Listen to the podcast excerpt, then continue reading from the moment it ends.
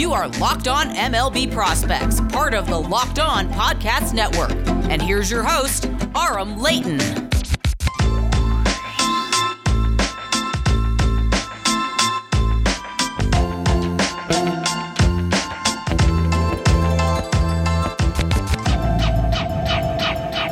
This is Locked On MLB Prospects, your go to podcast on the future stars of Major League Baseball. As always, I'm your host, Aram Leighton. I'm a prospect writer and analyst, as well as the founder of JustBaseball.com. And in today's episode, we are going to talk about a couple things. One, we're talking about Wander Franco and the reported offer that the Rays have put forward, or at least some of the preliminary negotiations to lock him up for potentially 10 years. I'm going to share my thoughts on that and some of the other prospect deals that have not quite gone as well as maybe you would have hoped because it's been done in the past. We've seen it done with guys right when they break into the big leagues, guys sometimes right as they're about to break into the big leagues. And for the most part, the type of player that has really been given that deal is generally supposed to be those as close to can't miss types of guys as you can get, and the track record of it is a bit shaky. I'm going to talk about why Wander Franco obviously transcends that besides besides the fact that he's just a freak at baseball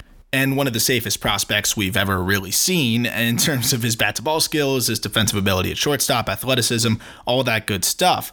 Still, there's a lot of reasons, control wise, contract wise, why it would make sense for him to take this deal. And I really hope that the Rays and Wander Franco are able to pull this off because it would be great to see one of baseball's young stars stick with the small market team, even though the Rays are perpetually competitive, stick with the small market team for a long time. That's something I would like to see, and this deal would help that happen. I'm also going to start the preliminary uh, dive into the Yankees' top prospects, publishing that on justbaseball.com, and I'll probably get through one to five, depending on how much time I spend on Wander Franco, and then we'll have part two of the Yankees' top 10 prospects in tomorrow's episode. But let's start with Franco because this contract, the report is that it's 10 years between 150 and 200 million. For conversation's sake, let's assume it's on the 200 side because that's where it really should be given how good this guy is. And I know that Ronald Acuna Jr. took 100 million over 8 years, but I think that that was just a horrible mistake. The idea of taking the deal is not a horrible mistake because you ensure a large amount of money and a, a, strong financial floor. The part that was a mistake, and I think that was malpractice by his agent, is the fact that the final two years of the deal are club options. Yes, club options at $17 million in 2027 and 2028. So he is under team control until 2028 because I don't really see a world where unless Ronald Acuna has significant injury issues, which obviously the torn ACL was a bit of a freak incident, and he is just such a good player. I doubt that they're going to be turning down $17 million on a 29 year old Ronald Acuna in 2027 or a 30 year old Ronald Acuna in 2028. So that was the weird part of it. I know that you have to give a couple extra years to provide some incentive. You got to give to get, right? And if you're going to ask for money instead of arbitration and also the baseline minimum during the team control years, you're going to have to give up a little bit on the back end. I understand that, but I think they gave up too much on the back end. So, looking at the Wander Franco scenario, I, I think they're going to make sure that that doesn't happen to Wander. I think his agent is going to make sure that that doesn't happen to him. But the interesting part is you look at what he gains.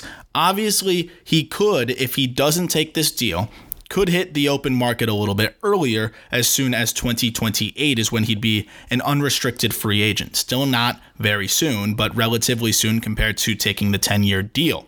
The difference being he has this coming year where he will be making the minimum if he doesn't take the contract. Then he has two more years after that where he's making the minimum under team control, and then three years of arbitration guessing by his performance and how the baseline salaries will presumably rise over the next few years, he'll be making several million dollars and then parlay that into probably $10 million in arbitration two, and then maybe even more than that in arbitration three. Still would be well under 20 million. Guys just don't make that much in arbitration.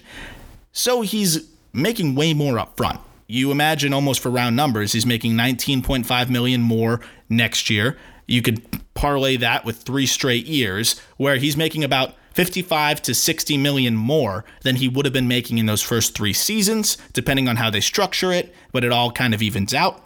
And then between 10 to at least 5 million on the back end, I'd say closer to 8 to 10 million on each of the arbitration years averaged out is what he's going to make uh, more than what he would have been making. So you're making almost 100 million more dollars throughout those years and then you still hit unrestricted free agency at the age of 30, maybe 31.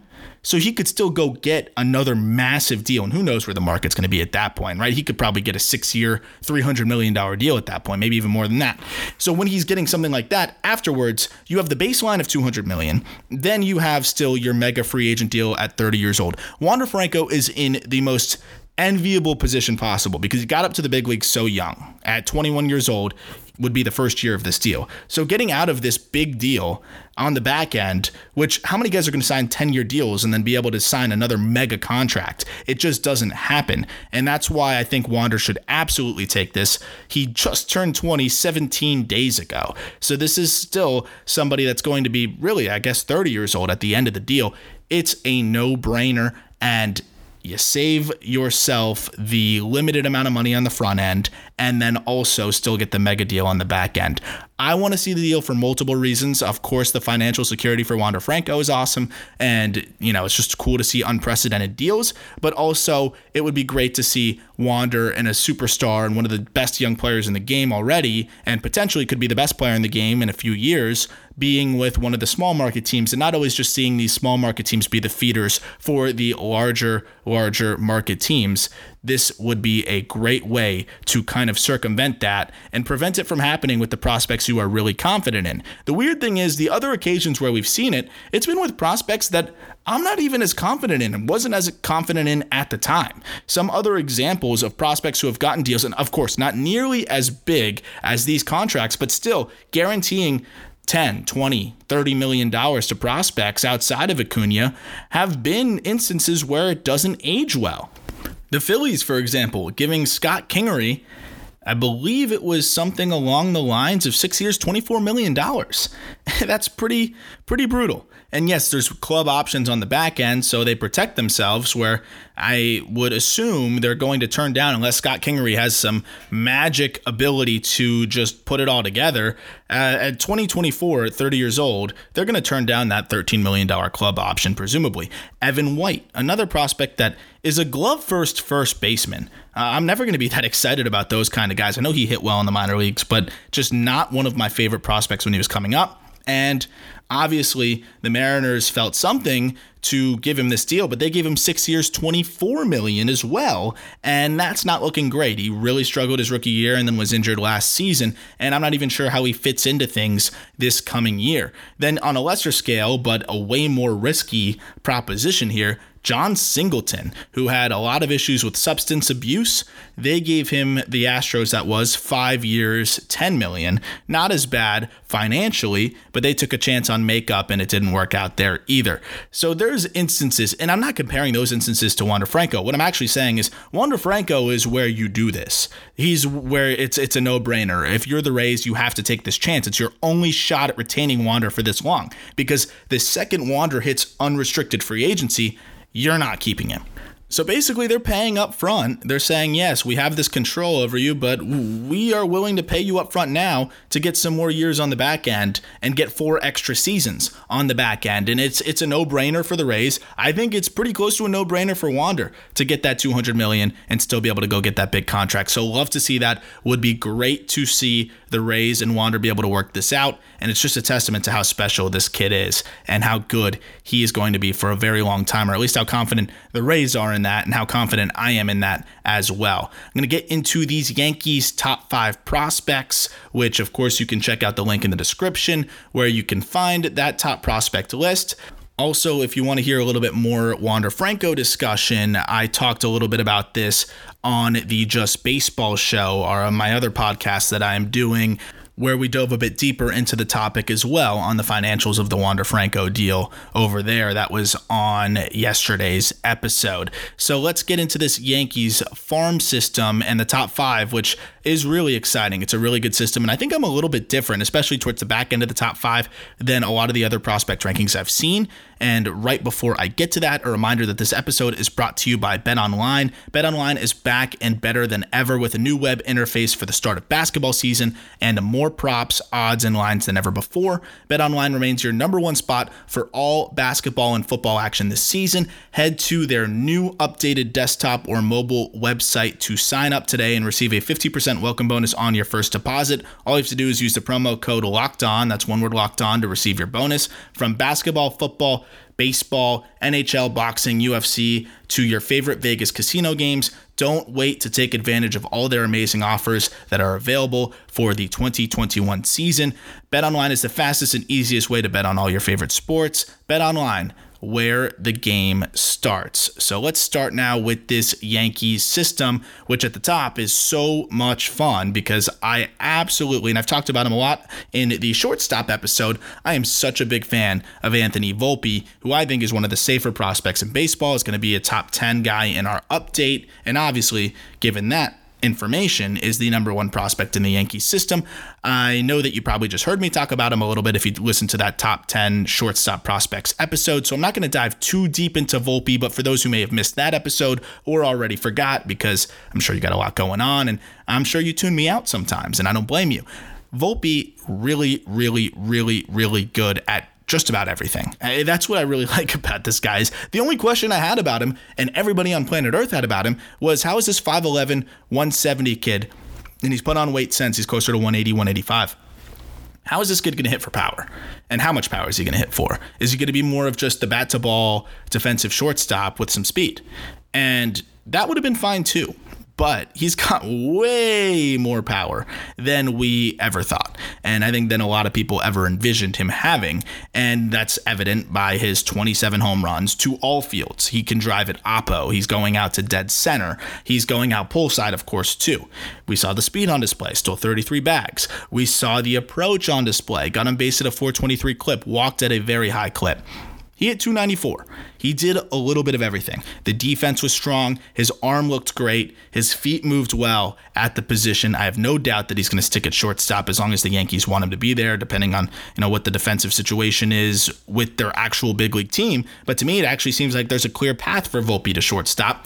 I think Peraza is on a faster track there right now and probably has a bit more defensive prowess. So that's the only thing. If Peraza gets up there and just looks so special defensively, then it's another story. But I think because of Volpe Volpe and his emergence and how dominant he has been and what the Yankees are looking to do this year in this offseason in the trade market, Peraza seems very expendable to me. They still have their their flyer prospects in the lower levels at the shortstop position as well. So it's not like there's nobody else after Volpe that's getting ready through the minor leagues. God forbid anything happens to Volpe they still have other shortstop prospects who I'm going to get to because there's a couple that I really like in the system uh, relative to where some other people have them ranked. So Volpe, not only the number one Yankees prospect, top 10 prospect in baseball, just spectacular season, puts up exit velos that you wouldn't expect from a guy uh, of his size at 5'11, 180, and really just an otherworldly ability to barrel baseballs, zone contact rate that I think is going to be towards the top of, of the major leagues,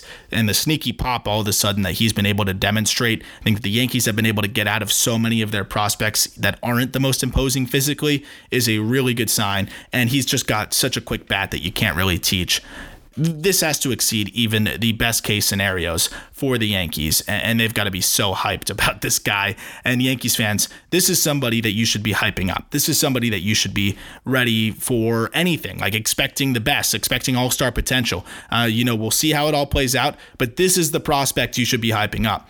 Jasson Dominguez, who's the number two prospect in the system, hype him up too. Don't get me wrong, get excited about this dude. But but these are two different guys at this point, right? Volpe's way further along in his progression. Yes, he is a year and a half older, but also didn't play last year either. And honestly, you know, I think Dominguez has all the tools in the world, but I don't know if he's going to be able to produce at such a consistent clip as we saw Volpe do in in this season. I mean, is he going to be able to hit 294 with with 27 jacks? I mean, the 27 jacks definitely, but 294 at shortstop, I, like I don't know if if Dominguez is going to stick in center. Uh, that's a little bit of the question too. So I'll, I'll be really honest here, and and I feel like I want to be clear too, because I feel like I've, I've been very harsh on Dominguez. And the only reason I am so harsh is because relative to where he's being considered and where he's being propped up, I just don't think it's fair to him, frankly, uh, to put these expectations. And the Yankees farm director said the same thing. And also from a card collecting component, because I know that a lot of the listeners of this podcast, a lot of you are card collectors as well, myself included.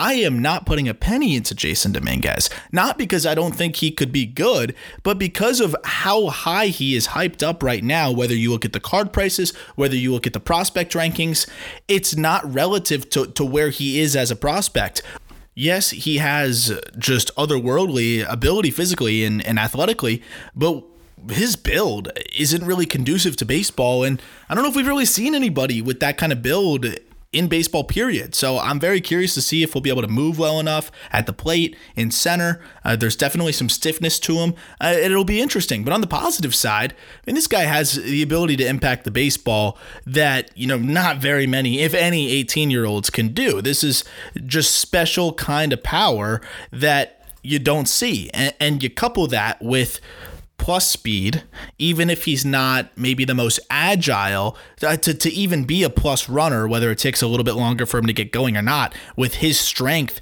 and his power, it is really impressive as well a plus plus arm that could accommodate a move to a corner if needed and would probably allow him to be an above average defender out there to plus defender out there. There's so much to like, and I, will stand corrected too. He's closer to two years younger than Anthony Volpe. However, he's pretty maxed out physically, right? He's 5'10, 210. And I don't know if there's much more uh, room in his frame he's quite literally as filled out frame wise as possible. I think that he'll still, as he irons out his swing, find ways to produce higher exit velos and produce more raw power. Not that that's a very necessary department, but I want to put something in perspective just because I'm not trying to bash Dominguez, as I want to be clear too. I just like to put it in perspective of where he is compared to even a Volpe. Volpe, and this is more so to, to prop up my man Anthony Volpe, Dominguez is max exit velo, and I know he's still 18, but in terms of his physical stature, how much bigger is he going to get? 111 miles an hour. And as I mentioned earlier, Volpe hit that seven times and, and topped that to a 112, I believe. So that's something that Volpe routinely does with his small frame. That just shows you how ridiculous his bat speed is and, and how quick he is to the ball and how much he utilizes his lower half and every ounce of his strength without still having a ton of effort in his swing. That's how special Volpe is. 111 is nothing to be upset about if you're Jasson Dominguez. 18 years old producing those velos is something you don't really see. But Volpe just turned 20 to do what he's doing with his limited stature. Just incredible. Uh, Dominguez you know, there's a lot to work out. As I've mentioned in some previous episodes, uh, three for 52 against breaking balls. You know, that's something that he really needs to work on. I like the swing a lot more from the left side. The right side really needs some work. What's almost the encouraging thing in regards to Dominguez is, of course, he's super, super raw. And I think that he could get away with a lot less movement in his swing. I mean, he's got a slow leg kick. His leg hangs up in the air. His hands move a lot. It's really difficult to time up. He times it up better from the left side. From the right side, really struggles to time it all up. But I'd almost, with the output that he had this year, you know, it wasn't a fantastic season, but, you know, he held his own and showed some flashes.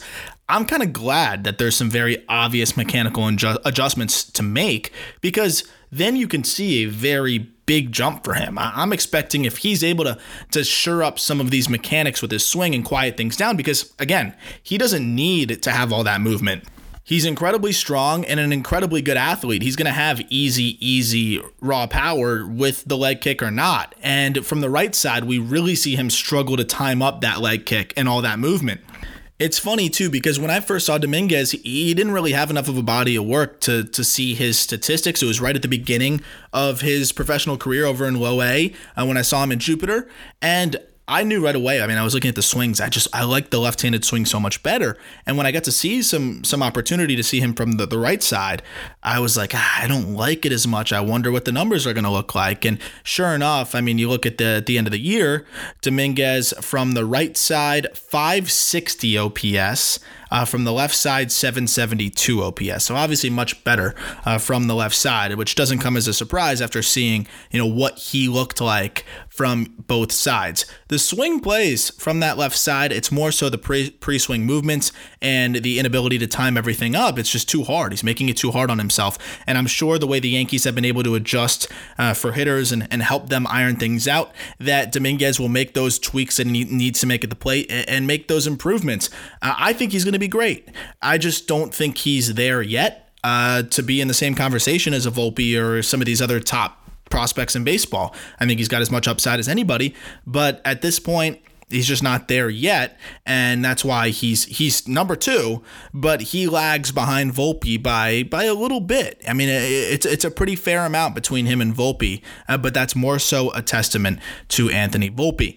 Coming up, number three is another prospect who has just risen so much. And he's somebody that I think might get traded. As I mentioned earlier in the podcast, it's Oswald Peraza, who's actually closer to Dominguez than I think a lot of people may think. I'm, I'm fairly positive Baseball America actually had Peraza ahead of Dominguez on their top prospects for the Yankees. And I don't even think that's that crazy because Peraza, right here, you're getting a guaranteed big leaguer. I mean, the guy already played, he, he reached AAA, he hit better than ever. And that was the big thing. He really broke out offensively. We knew that he could be a potentially gold glove caliber defender at shortstop and that he's a great athlete and a plus runner. So you get a, a plus runner and a plus defender with good bat to ball skills, you're happy with that.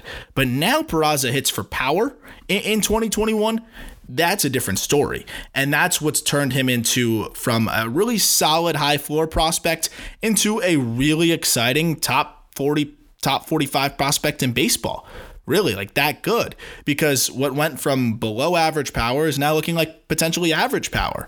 The guy swiped 37, 38 bags last year, 16 of them were in high A. You know how I feel about the lower level stolen bases, but he stole 20 more in double A where there's not really any ridiculous pickoff rules. So those are legit stolen bases there, and then two more stolen bases in eight games in triple A. So 22 bags in the upper levels, really encouraging.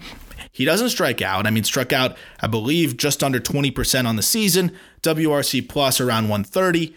He was great. He was absolutely great. And even if he was a 110 WRC plus guy with less power, he would still be probably a fringe top 100 prospect because of his athleticism and his glove.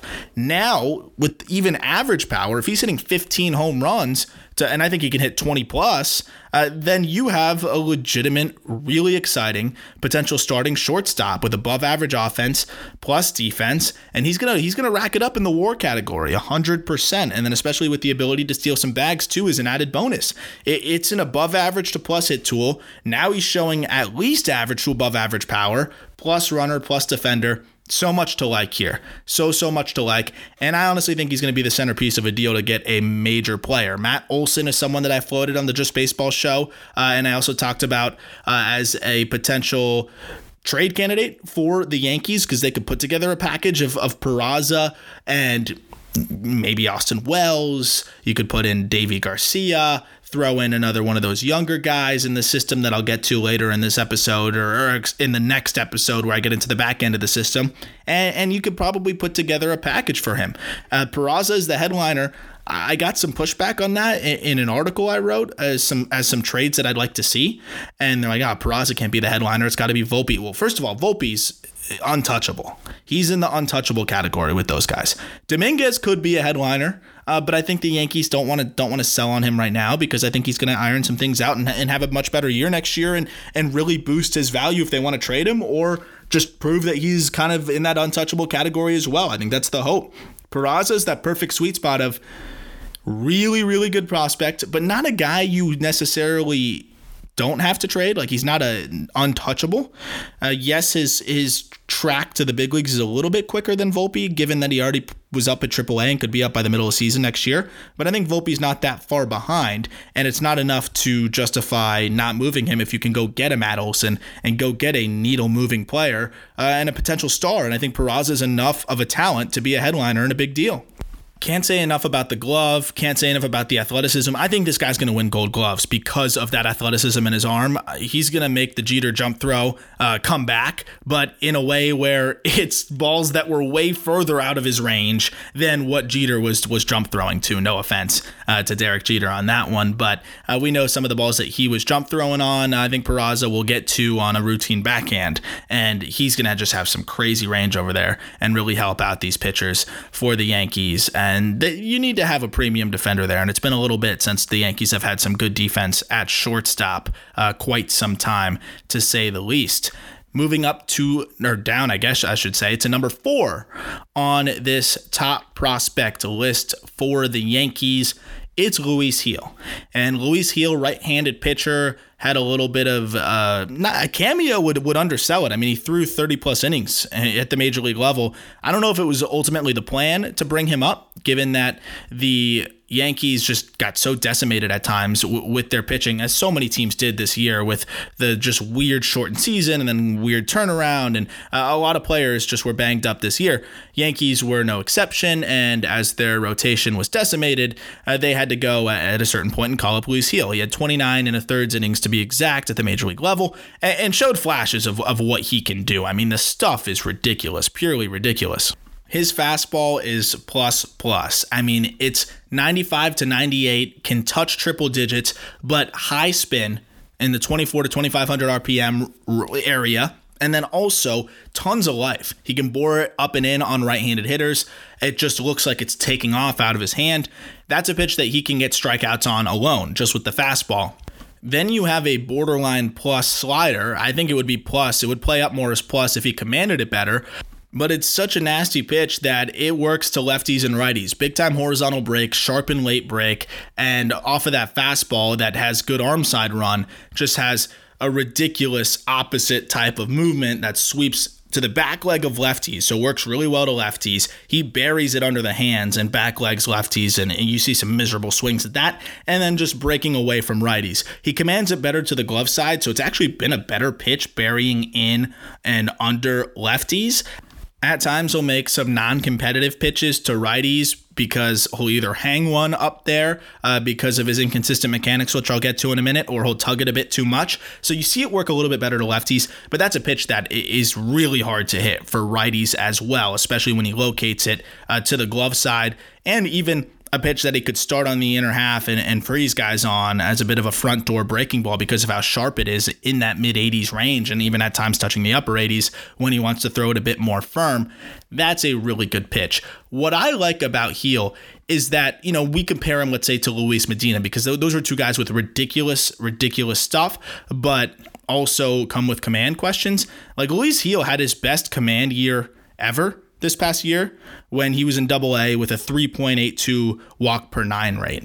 It was way better than he's ever done. Then he gets called up to triple A. The zone gets a lot tighter in triple A. It's much more like a major league zone, and the walk rate goes up to 5.92 per nine innings. Strikeouts still stayed ridiculous in the 12 plus range uh, per nine innings. But then at the major league level as well, 5.89 walks per nine. So still had the issue there. He was able to get so many whiffs that he pitched his way out of a ton of jams. I mean, a left on base rate of 84%. It felt like every game I watched, he'd walk a couple guys, then strike out the next three. That's not sustainable. It's just not. And, that's why we see the ERA at 3.07 in the big leagues, but the XFIP at 4.85. If his command can even be average or like fringe average, he will be a nasty, nasty middle of the rotation starter who can rack up a ton of Ks. And I love those kinds of guys. And the reason why I'm more optimistic on him as a starter than a Luis Medina is because there's a few reasons. One, I believe in him working out the mechanics a bit more uh, because I, I kind of see the mechanics as a little bit of an easier fix, which again, I'll get to. Two, his fastball is better than Medina's. While Medina may average a bit higher of a velo and hit triple digits more frequently, Medina's fastball gets hit more. It's flatter, uh, he leaves it over the middle more frequently, and it just does not have that movement profile or the spin profile that Luis Gil's has. So you have a better baseline with the fastball, and then the changeup. I think there's some work to do on the changeup, no doubt about it. I mean, that lags behind as a third pitch for him.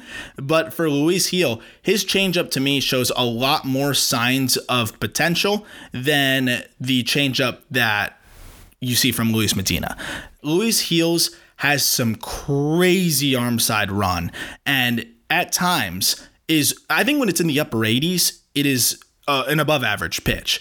But the problem is he throws it in the low 90s too frequently. And when he throws in the low 90s, it's too firm, it becomes straighter, and it just doesn't have the, the velocity separation from the fastball. When it's in the high 80s, it really allows it to move and have that fade, that arm side fade that could it's it's enough to bury in on right-handed hitters and of course fade away from left-handed hitters. If that pitch can be commanded enough to even be average and if he can keep it more in the upper 80s range, uh, this guy could be really special. Number two type of potential with just average command and an average changeup.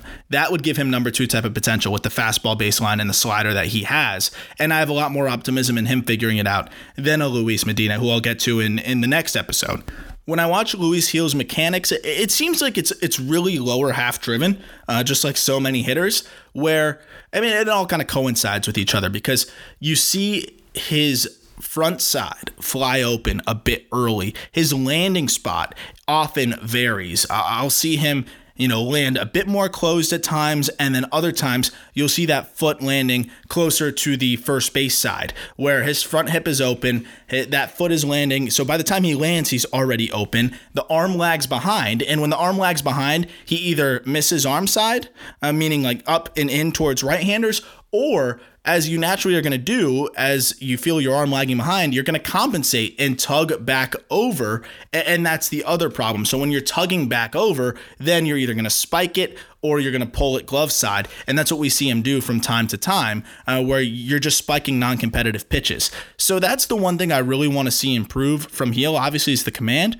The stuff, I mean, he, he showed that his stuff is good enough to dance around a ridiculous amount of walks at the major league level. Sustainable? No. But he was able to just show how good his stuff was by striking out guys in big spots for a team that was trying to stay afloat at the time, and he was rising to the occasion. And the crowd, he fed off of it. I think he's built for New York. I really like this kid. Worst case scenario, you've got a really good back end reliever, but I've got more hope in this guy sticking in the rotation.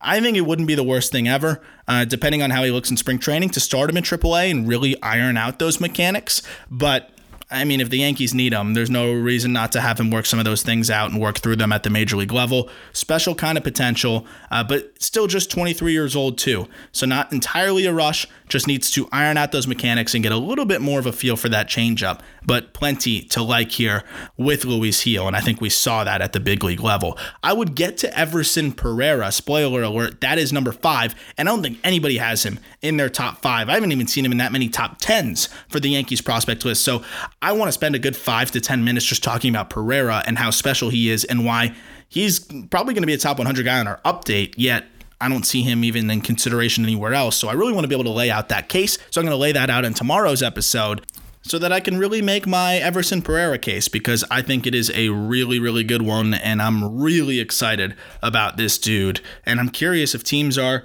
higher on him than the prospect rankings and if he's a guy that might be on the move this offseason as well. That'll do it for today's episode. Again, if you could take a moment to leave a rating on the podcast, I'd really appreciate it as it helps me immensely with visibility and growing the show. I really appreciate you taking the time to listen and spend some time with me. And again, the write ups are embedded in the description to check out the article that coincides with this podcast to follow along with the write ups and the specific tool grades and all of that good stuff. Part two coming out tomorrow for the Yankees farm system, or for you since I'm putting this out late at night. Uh, probably the same one in the same day. So you get two episodes if you're uh, commuting or just have a little bit more of an itch to listen to Yankees prospects. We'll have back to back episodes on that. And then I'm going to move over to the third base rankings for prospects on the subsequent episode for next week. As always, thank you for listening. Look forward to talking prospects with you tomorrow.